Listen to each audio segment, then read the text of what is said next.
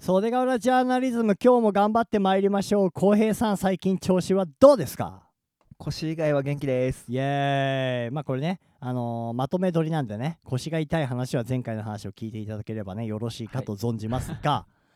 いやね今ねお盆も休みが終わっちゃったじゃないあ終わりましたねお盆休みってさやっぱりなんか楽しいひひとときを過ごした人も多いとは思うんですがはいあのー僕はですね今年は久しぶりに奥さんと子供と別々のお盆休みになりましてはいはいはい奥さんと子たちは仲良く関西の方へはい俺はまあちょこちょことした仕事があったりしましたので、はい千葉県袖ヶ浦市で、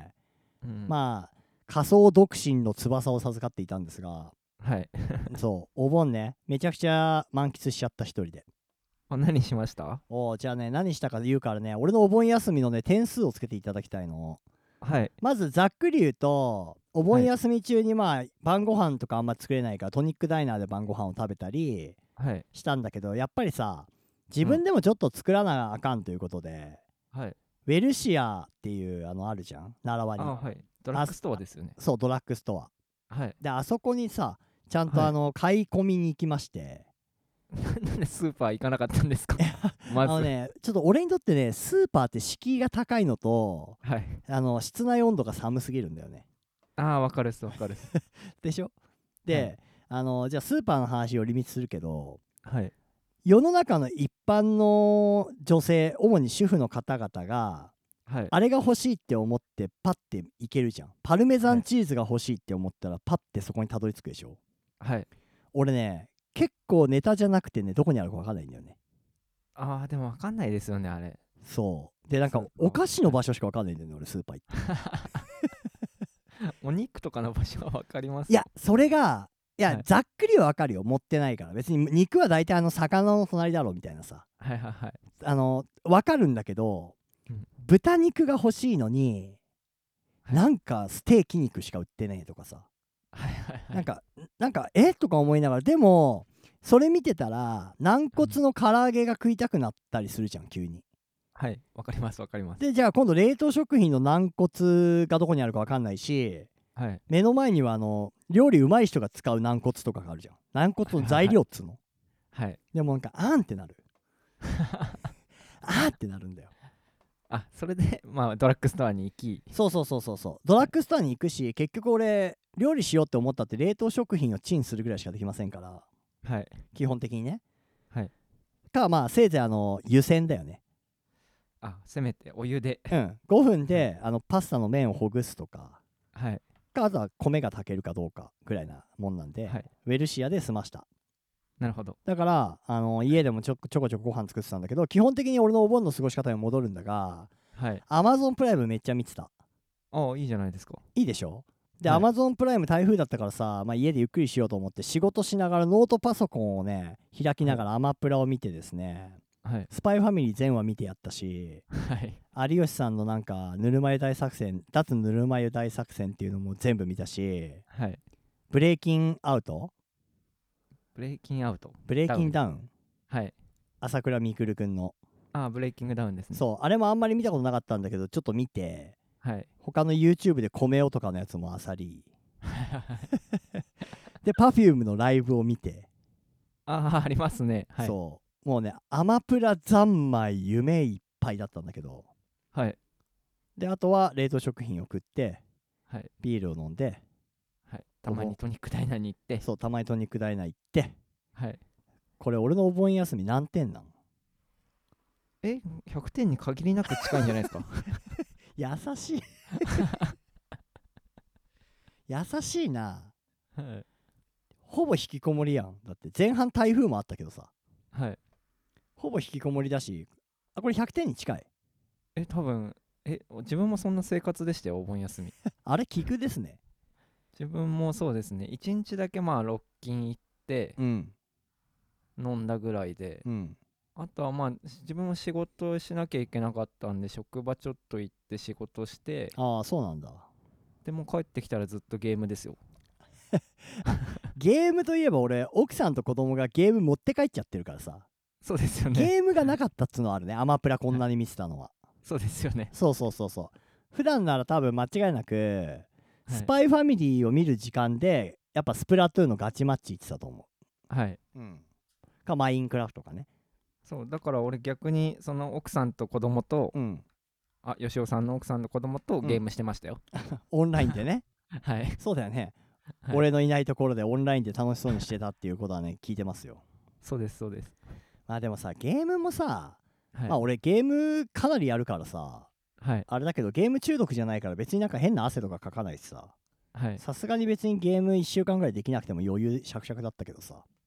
あ、てか、あれ、け変な魔力ありますよね。あんま良くないなと思います。何をゲーム。いやあんまりどころか時間は超使うでしょはい。超使います。楽しいけどなはい。 10楽しいけどさ10ん楽しいけどさ、38ぐらい時間無駄にしてる気もするよねそう、だから俺、うん本当にゲームしながら YouTube 見ながら LINE 返したりしてるんで、いやまあまあそうなるねでも現代人ってそうなんじゃないはい。やっぱり今の現代っ子って、まあ、全員が全員じゃないし禁止してる親御さんもね多々おおろうかと思うがはい。なんかまあオンラインゲームってもうコミュニケーションツールの一つみたいなとこあるじゃんかはいはいはい。だから学校終わって放課後この草暑い中で公園とかさ行かずにさ家ではいついついオンラインロビー行っちゃって、APEX とかさフォートナイトとかやるんじゃないのみんないやほんえってかこの夏の暑さがやばすぎて外出る気なくなりましたよねいやなくなったしリアルにあのーうちのせがれが行ってるマリンのさはい隣の綺麗な公園あるじゃんはいはいはいもう全然人いないよあやっぱそうですよねうんね昼の時間帯出れないですもんうん熱中症やっぱ危険だからさはいあれ見たこの間ニュースで見たんだけどさはい車の中がどんだけ危険かをじ実験するっていうやつ見たえ見てないです見てないですなんかね肉のホルモン屋さんのオーナーだか店長さんが実験するって言って、はい車のダッシュボードに、うんアルミホイルにくるんだはい肉の真っ赤な赤身の肉を置いてはい何時間だっけな5時間とか経ってはいあのアルミホイル開けたら普通に食えそうな色になってたよえマジっすか、うん、でなんかダッシュボードのところって炎天下だとやっぱ50度60度いくんだってあでもあ行きますよね暑いですもんそうそうそうだからあのーまあボイル焼はいきでい や子供とかがさはいちょっとでもなんか車の中で寝ててなんか毛布の一つでもくるまっちゃってたらもうそういうことじゃんそうですねはいなあ普通の赤身の肉あの美味しそうな色になってたからね危ない危ないですよね見 て見てみこのネットであ見てみます正直ビビるしはいなんかその実験衝撃的実験みたいなので結構マスコミも取り上げてたんだけどはいえ今まで誰もそれ検証したことなかったんかいっていうさ確 かにねはいなんか 簡単にできる実験なのに さはい結果が衝温度測るだけでいいと思う撃そうそうそうそうそう、はい肉置いとくだけっていうさはいでまた偉いもんでそのお肉屋さんの店長がさ、はいこれは正式な調理方法ではないので真似して食べないようにって誰も食わねえよっていうそ のそうですね絶対食べないそんなそうあの注意書きがね、はい美味しくいただきました系のさ分かってるよっていうさ、その来た時よりも綺麗にして帰りましたみたいなさなんかめんどくさいですよねその日本人のめんどくあさいそこのテロップの入れ方めんどくさいマジで、はい そうかまああと気になるニュースはないのかい浩平君あなたからは最近ですかえ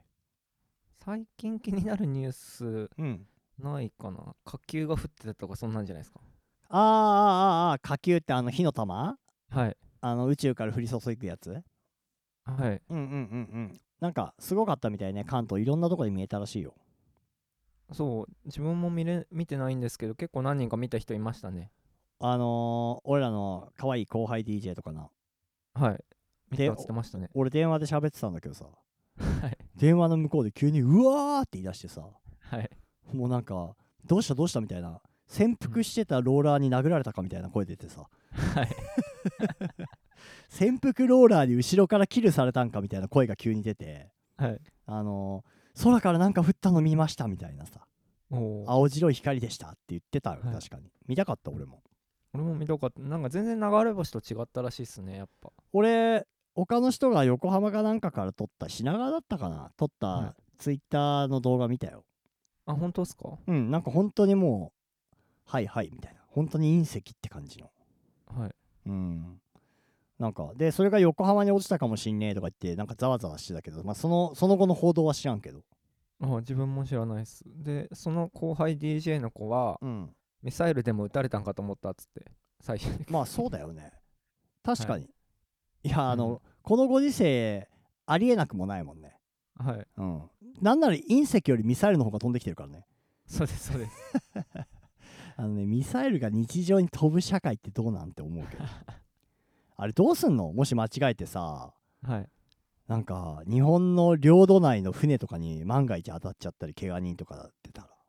え絶対でもそれしないようにやってますよねえでも船の位置とかまでわかんのあ日本には落ちないようにってことか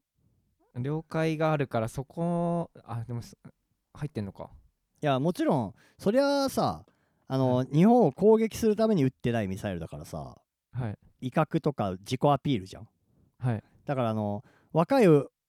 さ人たちがさはいインスタキラキラさせたりフィルターかけるのと同じ感じの自己アピールだからさあれ、そうですね、うんはいだからこっちも「いいね」っつってやればいいのかなとか思う時もあるんだけど さダメだ将軍「いいね」っつって